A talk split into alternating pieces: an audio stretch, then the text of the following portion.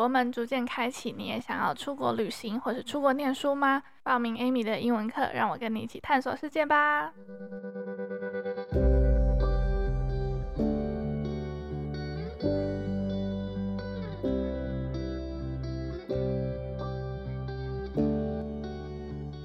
Hello，大家好，欢迎来到艾米之音。这个节目呢，致力于邀请不同的嘉宾来分享自己的生命故事，以及迈向自我实现的旅程。我希望能够透过声音的方式，传播更多的爱与温暖。那今天邀请到我的学生，后来演变成朋友的 Mark，来跟大家聊聊他是如何面对职涯的取舍，并且在职涯的发展当中，不断朝着自己的目标前进。那我们先请 Mark 跟大家打个招呼，自我介绍一下吧。Hello，大家好，我是 Mark。很高兴今天可以被 Amy 邀请来参加艾米之音的节目。我是在生物科技公司从研发，然后一路到产品的技术服务，到后来的客户服务，到业务，在同一间公司就是工作了十二年。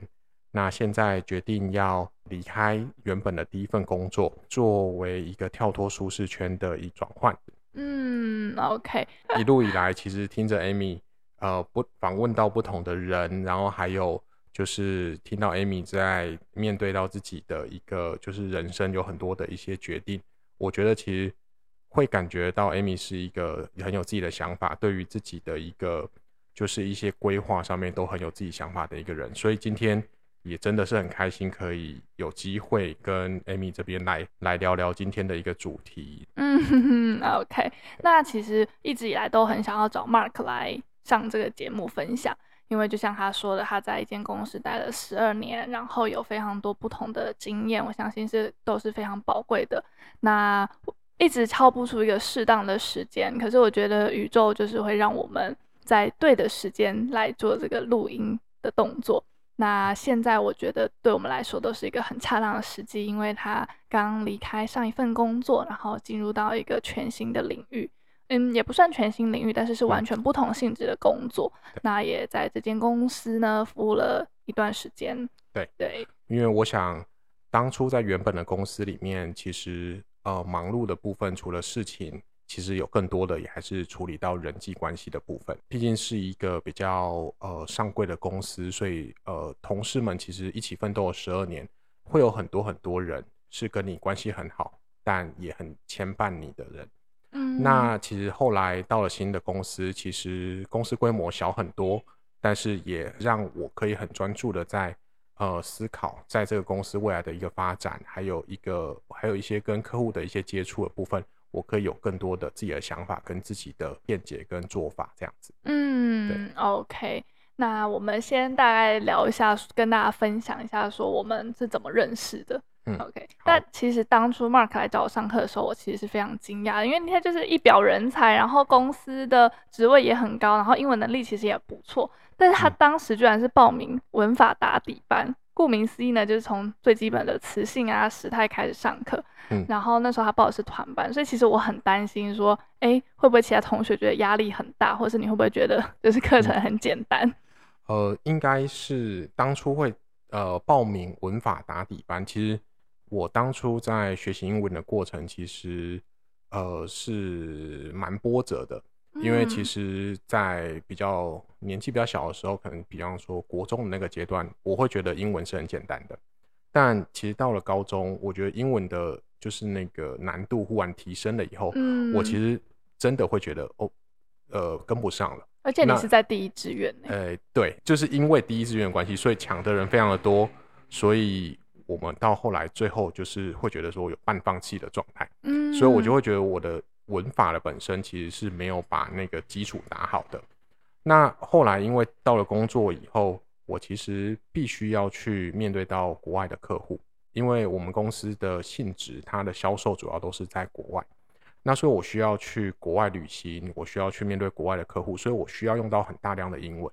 但知道文法不好的时候，英文啊其实就是乱讲。嗯，就是很多东西其实就是想到什么讲什么，那其实也不会去管时态啊，不会管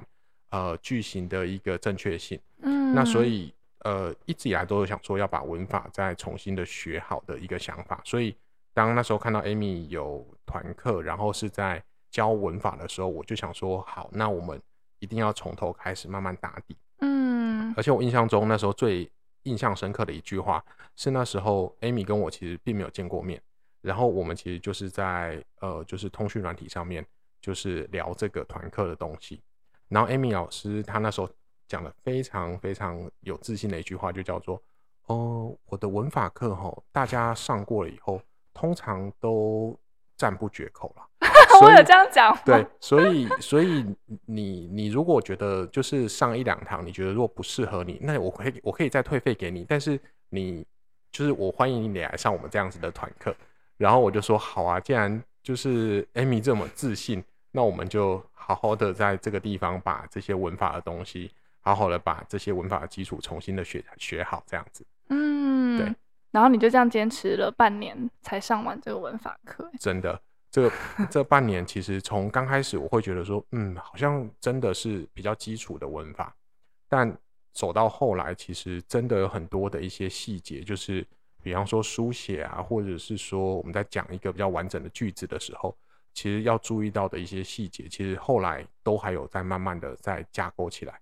那我觉得的确，Amy 如她当初所说的，其实的确教得非常的清楚，也非常的好。而且在课堂中，其实也不断用不一样的方式去鼓励同学们去学习，所以我觉得这个是一个真的是一个非常真心推荐的一一门就是团课。歪楼了，歪楼了！哦哦哦，好好好好好，今天不是要聊文法的重要性？对，对，这一堂课真的是很不错。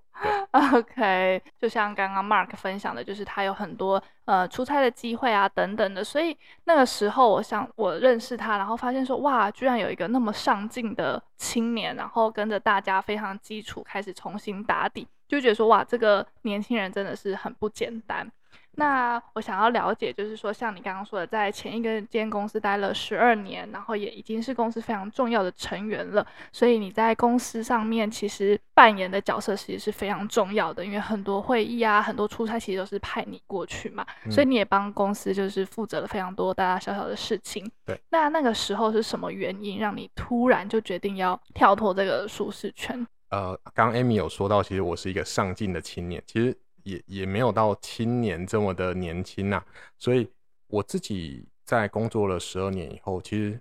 其实面对到的问题会是，呃，我还是热爱这份工作，我还是热爱这一这份工作中去面对到的客户，还有我们的产品，但不得不去面对的东西，在另外一块上面是整个公司体制上面的复杂。以及公司的一个创新的能力的一个步调的减慢，嗯，那这些东西有点像是我当初想不透为什么会这样。我会觉得，如果一个公司要持续的成长，你为什么会不学新的东西？嗯，你为什么会呃要自己把自己的速度拖慢，要把自己关在这一个象牙塔里面，然后不愿意再学新的？其实我当初是有一点点失望的，会觉得说。呃，再重新找一个新的技术，或是找一个新的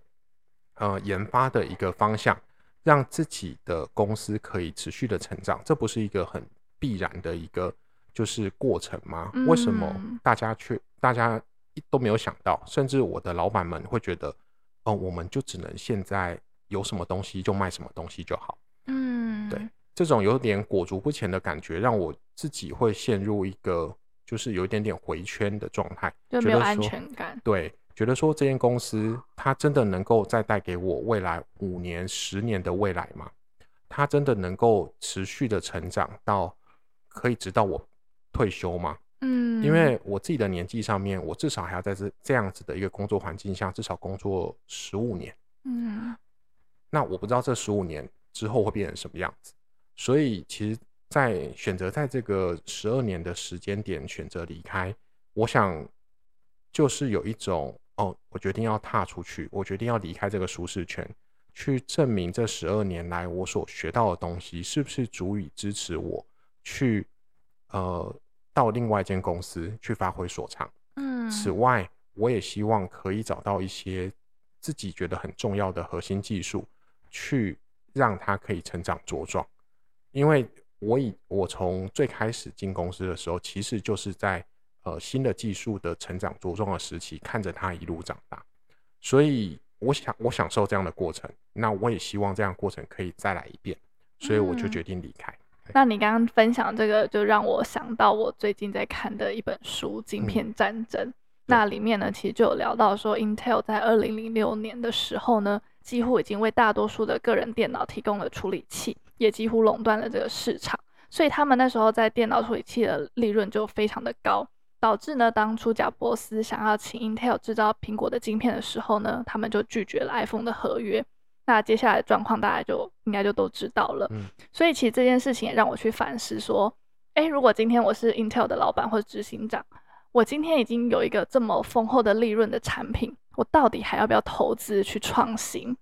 那我觉得你的前老板可能就是也是面临像这样子的状况。没错，其实我到了新的公司以后，其实它是一个新创公司，嗯，它也是一个正在面临呃刚有产品上市，但同时也也需要更多的资金来协助他们，让这个产品可以销售到国外。那这一笔资金或是这样子的一个过程，其实我发现，在投资的这个行业里面。其实有很多就是相关领域的公司，所以他们的投资的做法其实是一个技术投资。他们会看重某一项产品的技术，某一些新创公司的技术，然后我去投资你，让你可以成长茁壮，进而可以在协助这个整整个母企业的一个继续的一个成长。所以它就会是一个集团化的一个概念。我相信我们公司，我的前公司，也许老板或是执行长。的高层其实也有试着在找寻这样子的一个标的，只是也许他们并没有找到，或者说还没有找到这类似的标标的，所以我们身在中介主管的人，其实我们没有办法知道这样子的一个一个过程。嗯，对，了解。那我们刚刚有聊到说。做了十二年，然后做了非常多的职位之后，你其实你要离开，对公司来说应该是蛮伤的。嗯，那你自己反思之后呢，觉得自己过去这十二年来有没有什么是让自己变得就是非常不可取代啊，或是非常重要的一个因素？嗯，我想，其实，在一间公司，呃，十二年，其实每一种的十二年其实是不一样的。你可以是在同一个位置、同一个部门，然后做类似的事情。一直精进你的能力，然后这样做十二年。但我的十二年的过程中，其实经历了不同的一个部门的转换，呃，面对到不一样的角度去看待我们公司的产品，看待客人的关系，然后甚至看待整个公司的呃未来的一个重要性。这些相关的一个不同的角度，其实让我这十二年不能说不可取代，只是说今天当我要离开的时候。的确有蛮多人说他他们以为我会在这个公司直到退休，真的哦？对，相对的呢，我觉得在离开的这个过程，在讨论离开这个过程中，公司的大老板也好，或是公司的一些比较高阶的一些主管也好，其实都有来跟我谈过非常多次，为什么呃要不要留下来，或者是说怎么会留？要对对对，要不要、嗯、呃就是再考虑一下这样子。那这些过程其实，呃，我们讨论到的很多的一个层面，其实都呃蛮深的，包含了我自己现在对公司的看法是什么，对于公司未来的发展的一个想法跟态度是什么，还有就是我在面对到这些相对的人际关系跟内部管理的东西，我自己觉得有什么样可以改进的。那其实讲了非常多以后，我其实也跟就是我老板说，其实你一直说。公司其实是一个大家庭，那其实一个大家庭的概念就是我们都是你的孩子，嗯，但做父母的其实有可曾想过，其实孩子终究要离开，嗯，孩子其实离开家才有机会在没有这个舒适圈、没有这个家庭的保护之下去面对到外面的一个现实的环境，然后去证明自己，或是去磨练自己。在过往在家庭的这些呃所吸收的养分，的确是可以在外面有一番好的成就。嗯，所以其实当初我在跟我们老板呃讨论的时候，其实我的确是用了这个方式跟他说，呃，其实我真的是想要出去外面历练一下的想法。而且这样子，你未来再回来回馈的话，其实对于原生家庭来说也是蛮好的。毕竟就是这个产业就是真的蛮小的啦。对，没错。嗯、其实这个产业，呃，真的就是呃，真的会投资或者说真的有真的在做事的，其实就是一个非常小的一个团体。大家互相都知道彼此的公司，或者是说也知道说大家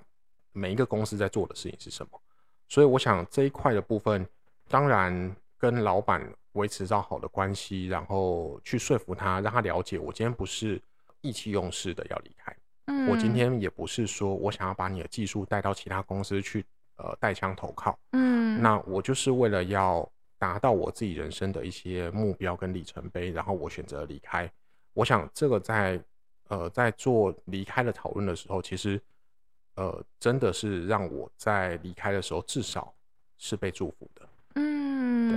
那有没有什么一些秘诀可以跟大家分享？就是如果说刚好听众也想要离职，然后要怎么跟主管谈，嗯、或者是有没有一些小小的妹妹嘎嘎可以给大家一些建议？嗯、呃，我觉得最重要的一件事情，其实还是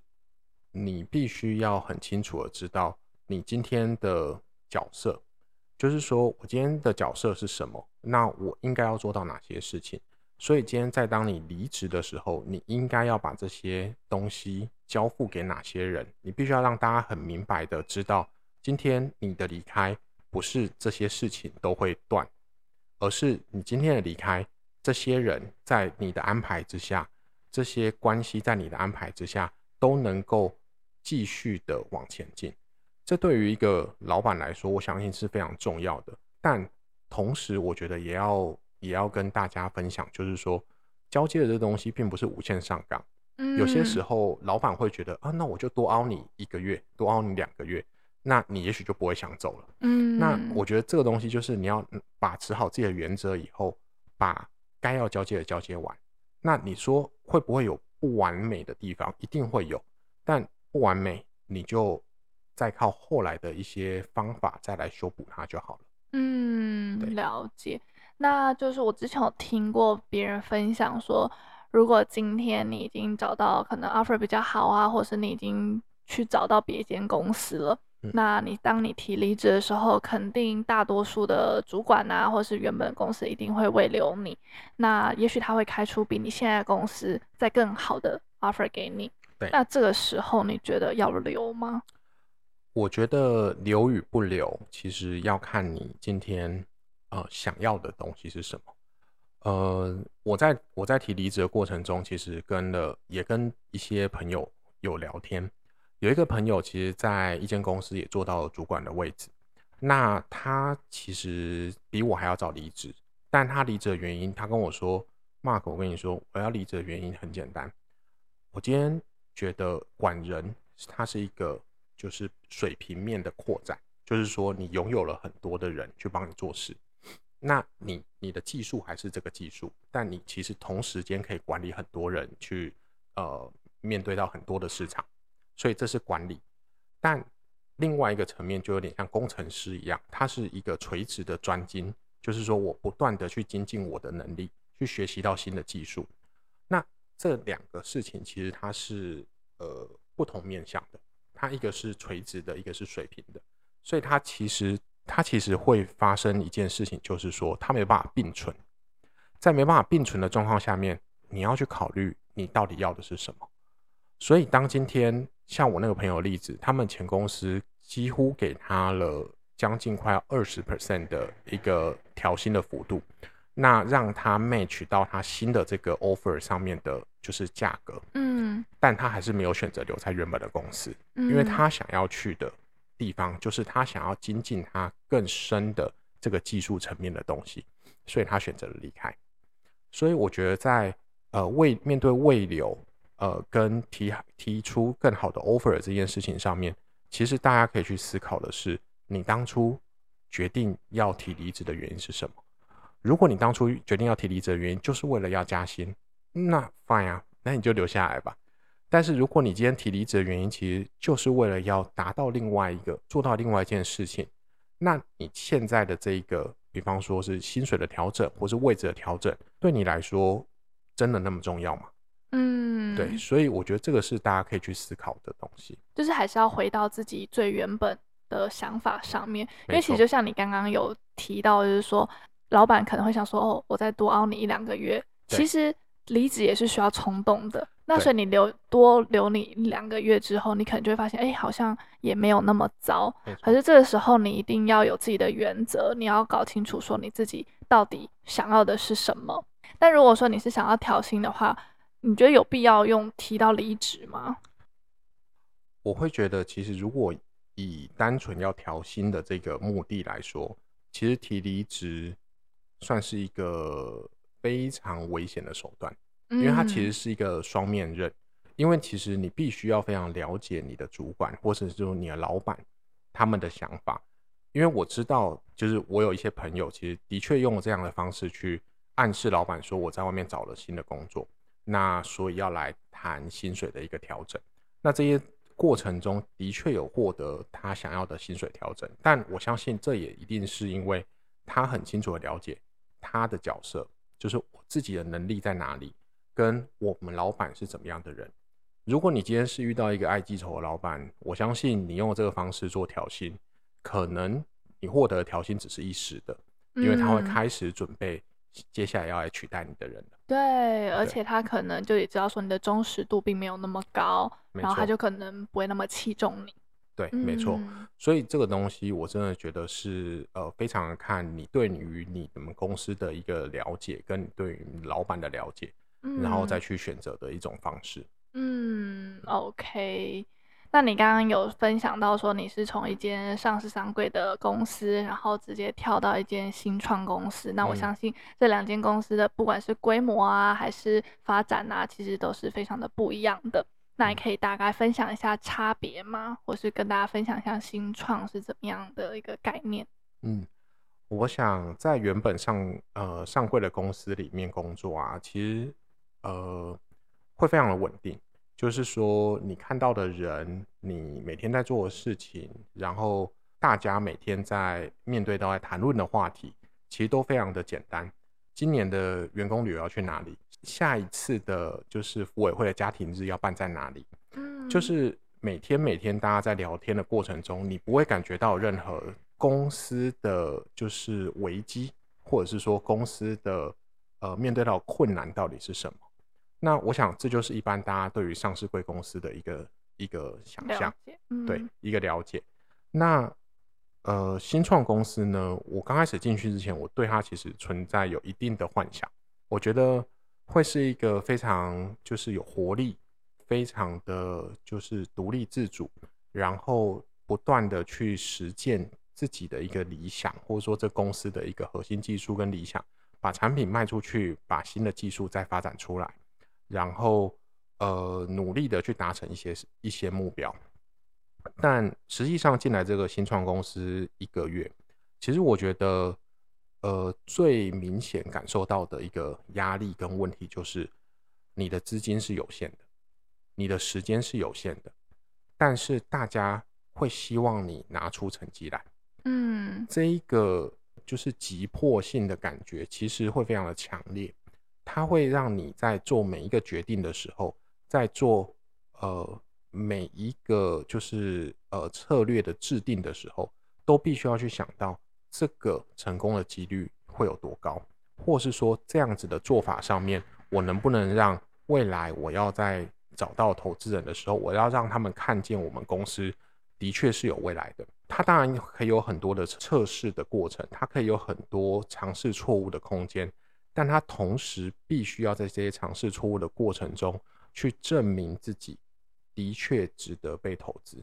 我觉得这个压力其实是一般的上市贵公司不会去被感受得到的。嗯，对。在录音之前，Mark 就有跟我分享说，这间公司虽然刚开刚开始在挖角，也不算挖角他，但是就是给你 offer 的时候，嗯、薪水也许没有第一间公司高，但是他是用股份的方式对来给你。那你觉得这样子的条件对你来说是好的？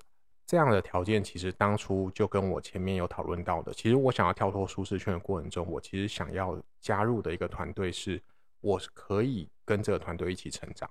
所以其实有股份的状况下面，其实它的一个优点就是你就会是这间公司的一份子。嗯，这间公司的成长，这间公司的失败，其实就跟你有关。所以在这过程中，我觉得薪水虽然比较少，但整个 package 包下来的时候，我会去评估这个是不是我想要的。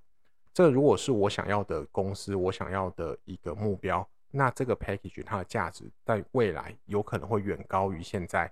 明确的一个薪水的一个就是范畴下。所以我觉得这是一个像是投资吧，也不算赌博啦，就是有点像投资，我去。用我的眼光去判断这个公司它的未来性，然后把我自己也放在这一个团队里面，作为一份子继续去努力。嗯，了解。哇，你刚刚分享的这一段就让我想到我最近一直在反思的一个主题，就是生命中的取跟舍。因为我觉得我是一个偏贪心的人，就是我有某一个东西的时候，我就会很想要再去探索或者再去挖掘其他东西。例如说我的本业啊，可能是英文教学。那我就会想要再去扩大我的这个版图，例如说可能经营 podcast 啊，或者是可能经营咖啡厅等等的。嗯。那我发现我自己是一个很喜欢去探索新东西的人，可是我发现我不太舍得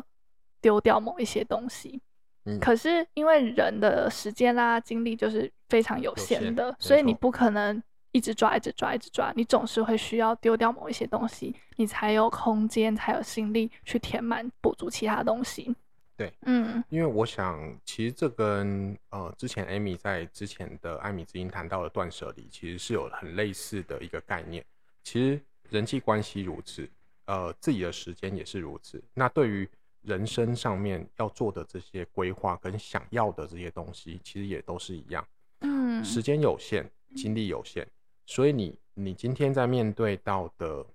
你都想要的东西的时候，你必须要去思考说哪些东西或是哪一个东西才是你最想要的。嗯，因为其实我一直觉得人生啊，我的人生其实有点像是 RPG 的游戏。大家不知道有没有玩过 RPG 的游戏？就是你今天会在路上一直遇到一些困难，那你必须要去克服，你必须要去打败那一关的魔王，去取得那一。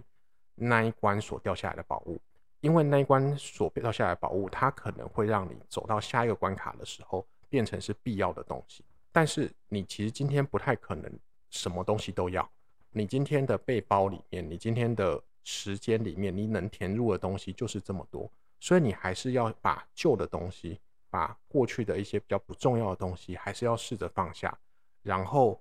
继续往前。嗯，我觉得这是在玩这些游戏的人都会了解的。你今天背包装满了，你总是要把旧的木剑、旧的破烂的布衣丢下来，然后带上好的装备继续往前走。嗯，那我觉得这就是取跟舍的一个比较简单、去容易明白的一个例子。那我觉得贪心没有关系，但是你要知道什么时候该把一些东西放下来，要不然累积到最后，其实你会被这些旧有的东西给压垮。我觉得这个是一个非常残忍的一个事实。那这个还有，当然还有其他的故事，不知道大家有没有有有没有听过一些人，其实他们是很喜欢收集东西的。嗯，就是说家里面会不断的去收集，比方说去收集公仔、收集贴纸、收集一些不一样的东西。那你会一直收集东西的时候，你会发现这些东西它会把你的家占满。那这些人其实他会觉得没关系啊，我家里占满了，我就是再找空间放，或者我就再堆得更高，堆得更密，然后把东西都塞满。但是你会发现，这些人其实他并没有办法好好的面对每一个他所收集来的东西，他只是把它收集来，但他没有办法好好的利用。嗯，那今天如果有一天他离开了，就是人世。那他的后人在帮他收拾这些东西的时候，你可以去试想，这会是一个什么样的一个状况？我会觉得你会发现说，这些东西其实都是垃圾，但它明明都是钱所换来的垃圾，但是你会觉得说很可惜，就是说为什么你要把这些东西从原本可以用的样子变成它变成一个其实没有办法再被被别人利用的样子了？所以其实这个这个东西，我觉得就是一个取舍之间一直想要到最后把自己压垮的一个故事。嗯，确实。那你刚刚有讲到说，你算是投资一个新的东西，就是算是不要说是赌博，算是一个投资。我还蛮喜欢你用这个说法，就是投资自己的眼光啊，或者是投资自己，然后包含像是你来上英文课，其实你要花很多时间，然后花钱，然后来做这件事情，让自己变得更强。那你觉得在投资自己身上这件事情重不重要？我想这个答案在艾米之音的所有听众里面，其实我不用 回答，大家心里面一定有这个答案。它当然是一个很重要的事情。投资的过程其实是重要，除了它可以很简单的来说，它可以造就你有更大的机会，可以获得更大的呃，就是薪更好的薪水，或是更好的利，就是物质上的利益以外呢，其实投资自己有些时候也是在。满足自己的一个成就感，嗯，因为我在加入新公司以后，我其实发现了一个我自己的一个人生的目标，就是我觉得在我今天跟这个公司一起努力的过程中，我在投资它，但同时我也在验证我的眼光，并且我在呃验证自己眼光的过程中，我希望这间公司可以成功，那我就能够被大家看见，因为我就会变成。伯乐，所以我今天其实，在我的个性里面，我喜欢去帮助别人，我喜欢把别人的事情，呃，当做最高的顺位，去好好的让别人觉得开心。那在这样子的个性底下，如果我今天能够成为伯乐，那我相信我可以去发掘到更多的潜力嘛，嗯，我可以让更多真的有潜力的公司，可以因为我的帮忙，然后真的成功。所以我觉得这是我到了这间公司以后，我自己觉得这也许是我一个新的人生的定位。也许在这一段过程当中，我就是要来做这样子的事情。所以这也是我加入到现在，我还是会觉得非常的有意义，也愿意在这个地方持续的跟着大家一起努力的原因。对，那我想这个东西就是说，投资到底重不重要？我会相信这个答案，其实大家心里都知道它是重要的，但它为什么重要，就看你今天核心当中你想要的东西是什么。你想要更好的生活品质，那投资是重要的，因为它也可以让你获得更好的生活品质。如果你今天要得到的是成就感，投资是重要的，因为投资的过程中你会获得成功以后的成就感。嗯，而且其实，在做这么多的事情啊，就是取跟舍啊，然后就是也许在很多人的眼里会觉得说啊，你做这个 podcast 也没有什么意义啊，或是你帮忙经营咖啡厅，你根本就也得不到什么报酬，你不如多去多接一点课。可是其实，在这个过程当中，无形的过程当中，你除了可以得到你的成就感或满足感以外，你从中也可以知道说你自己适合什么或不适合什么。就算你最后发现，OK，我不适合，但是你也可以学会。停损，或是学会停利。对，因为我觉得就是在这一段一路走来的过程当中啊，其实有些时候你会觉得，为什么别人愿意给你这样的机会，让你有机会去尝试，有机会去失败，但他却一点都不计较。我觉得大家可能要非常珍惜这种愿意让你去尝试的这样子的一个机会，因为在这个机会里面，你可以尽其所能的去想象，去跌倒。那甚至你今天有所损失都没有关系，因为你可以在这样的损失过程中去了解到，OK，原来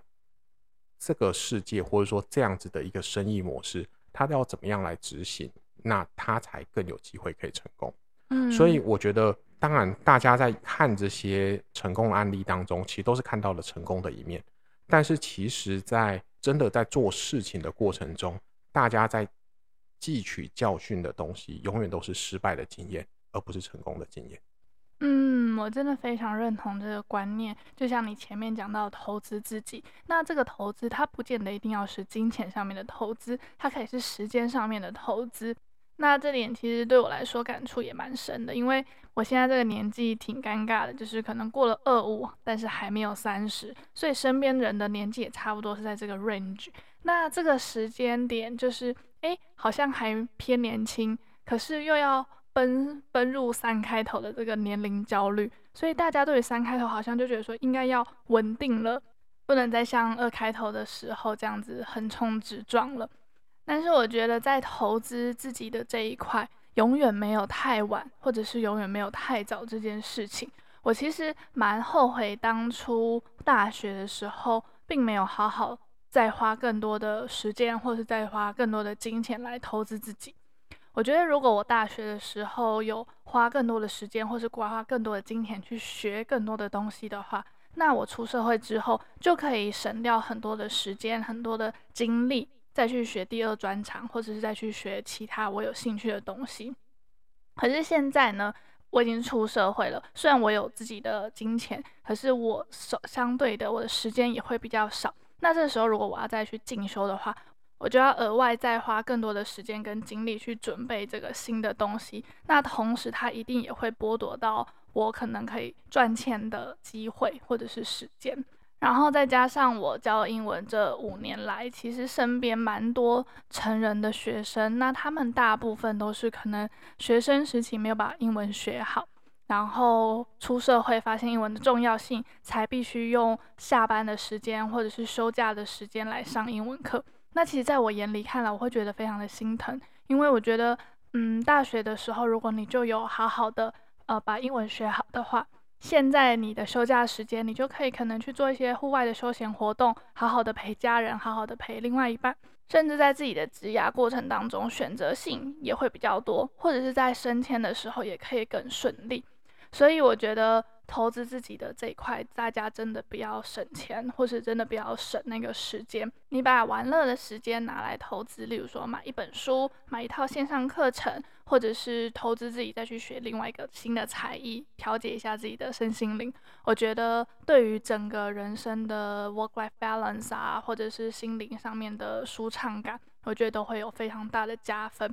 可能有时候会觉得说啊，现在生活很不容易啊，哪有那么多的时间，或者哪有那么多的钱去做这件事情，存钱都来不及了。但是我觉得存钱当然固然是非常重要的，可是如果说我们把一些没有那么必要的钱省下来，例如说喝一杯饮料的钱，把它省下来。或是冲动购物的这个钱，把它省下来，其实一个月累积下来，你可能就可以累积到几千块的金额了。那这个几千块的金额，其实你拿拿来投资自己呀、啊，不管是学才艺啊、健身啊等等的，我觉得这样子的费用可能花的会更更有效益嘛。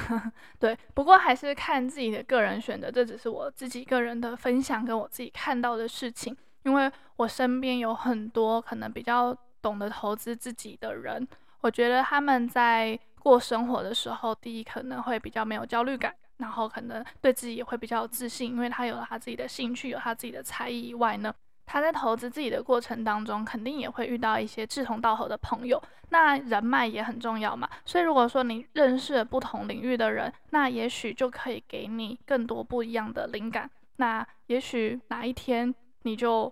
换跑道了，或是你就看到更多的可能性了。好，那我们节目也要进入尾声了。Mark 有没有什么最后呢，想要再跟听众分享的结语呢？我想就是在最后跟大家分享一下我的想法，因为在大家看来，其实在一个公司工作了十二年，其实有很多人会觉得说，你也许不应该要离开，因为你你不离开这间公司，其实有可能你最后会拿到一个非常好的位置。那其实今天在职场上面，到底想要的东西是什么？你有没有持续的在累积你自己？你有没有持续的在学习？或者是你只是陷入钱多事少离家近的一个迷思当中，然后在一个公司里面，呃，日复一日的做事？有时候，我觉得你必须要去思考到的事情是：今天你要的是什么？如果你今天需要的东西只是一份薪水、一份稳定的工作，那 of course，你你今天要要这样子的工作其实是没有问题的，因为你心安理得。但如果你今天需要想要的是不断的前进、不断的有所进步，那你就必须要对于你自己的工作、对于自己的人生有所规划。那我想，不论今天的规划是什么，也许我现在的规划不见得是对的，但是去。享受这个过程，去感受这一些成功或失败的可能性。我相信这是人之所以生活在这世界上非常重要的一个因素。所以，我想这是一个非常重要的事情。那也希望大家可以好好的去想一想，好好的让自己的人生可以活得精彩。那谢谢大家。哎、欸，我最后想要再问一个加码的问题，嘿就是你现在就是在这间新创公司一个月嘛？对。如果这间公司倒了，你会不会后悔自己的选择？如果这间公司倒了，那我会后悔我没有再早一点加入他们，让它不会倒。因为如果今天这个东西，或者说这个产品或这间公司是值得我现在加入，然后让它可以发光发热的。如果它今天最后倒了，那就表示一定在这个过程中有什么东西是我没有注意到的。嗯，也许这个我没有注意到的东西，就是我没有早一点的加入他们，嗯，给他们对的方向。所以今天不论他成功或失败，我相信这没有什么好后悔的。嗯，对，因为一切的一切其实都还是会变成我自己的养分，没错，还是会变成我自己的故事。哇，在这边收尾感觉就超级适合的。那这期节目就到这边结束，感谢你的收听。如果你喜欢我的节目的话呢，请不要忘记帮我五星好评加留言，让我知道。那如果说你想要支持我继续创作的话，也欢迎到以下的链接赞助我，请我喝一杯咖啡。那我现在也有开启每个月定期定额的订阅赞助，有订阅的艾米之音们，我会每个月定期抽出一个小礼物送给大家。那爱明之音，我们下期再见喽，拜拜。